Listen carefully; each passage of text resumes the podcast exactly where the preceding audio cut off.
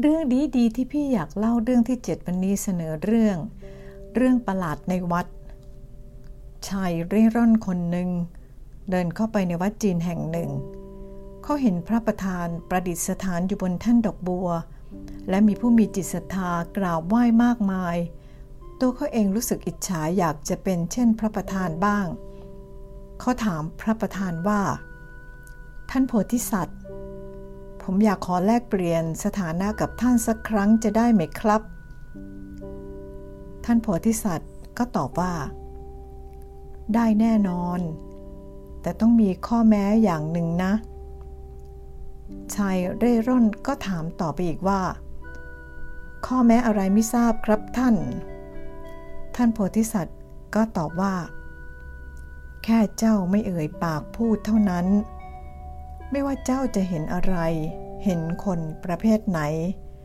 เห็นเรื่องอะไร เจ้าต้องห้ามเอ่ยปากพูดเด็ดขาด เจ้าทำได้ไหม ชายเร่ร่อนก็ตอบว่า เรื่องนี้ง่ายไม่มีปัญหาครับ ชายเร่ร่อนจึงได้ขึ้นไปนั่งบนแท่นดอกบัว แทนท่านโพธิสัตว์ เขาได้เห็นความวุ่นวายที่ผู้คนมากหน้าหลายตา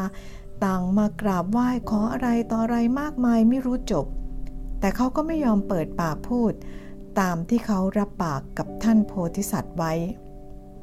จนกระทั่งวันหนึ่งมีเศรษฐีเข้ามาคนหนึ่งเศรษฐีได้ขอให้ท่านโพธิสัตว์ช่วยประทานความสุขสมบูรณ์ให้กับเขา เขาพูดเสร็จเขากราบเสร็จ เศรษฐีก็ลุกขึ้น พลันกระเป๋าเงินของเศรษฐีก็หล่นลงพื้น ชายเร่ร่อน ซึ่งขณะนั้นนั่งอยู่ในฐานะของท่านโพธิสัตว์ คิดจะเปิดปากทักให้เศรษฐีรู้ตัว แต่พอเขาคิดได้ว่าท่านโพธิสัตว์ห้ามเปิดปากเขาก็หยุดคิดทันที เศรษฐีจากไปแล้วก็มีคนยากไร้เข้ามาใหม่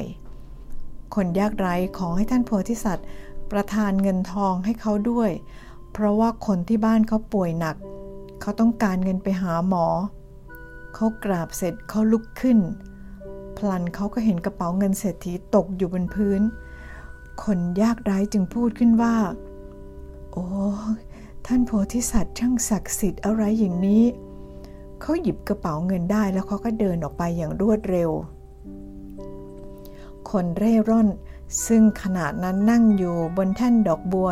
แทนพระประธานคิดจะเปิดปากพูดออกไปว่า มันเป็นกระเป๋าเงินของคนอื่นนะไม่ใช่เรื่องศักดิ์สิทธิ์อะไรเลย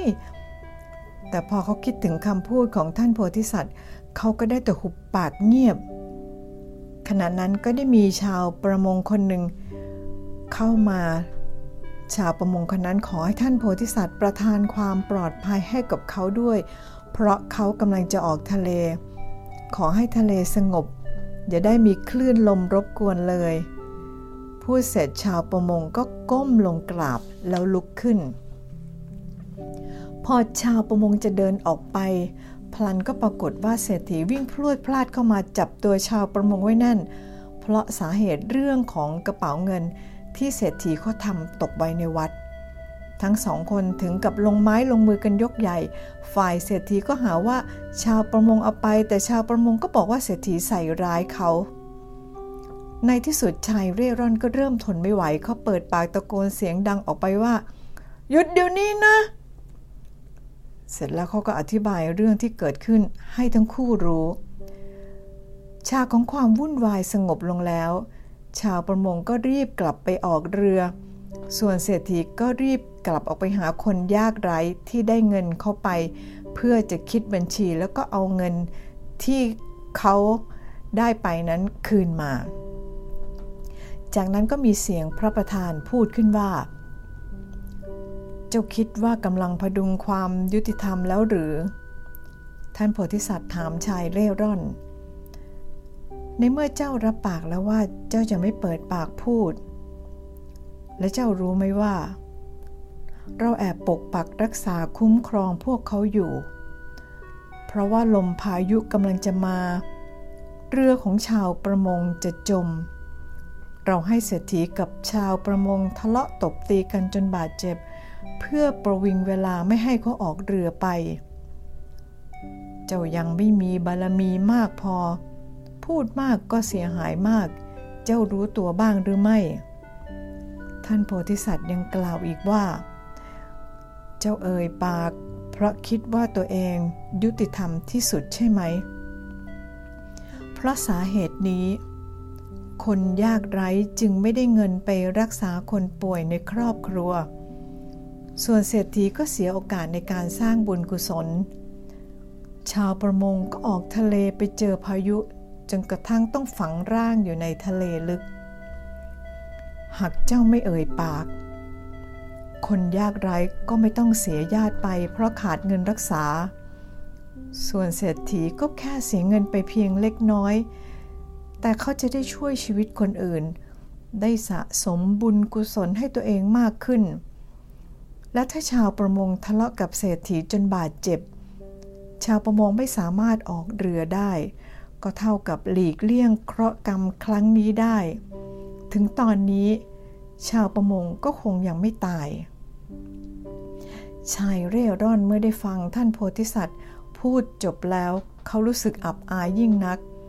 จากนั้นเขาก็ก้มหน้าเดินออกจากวัดไปเงียบ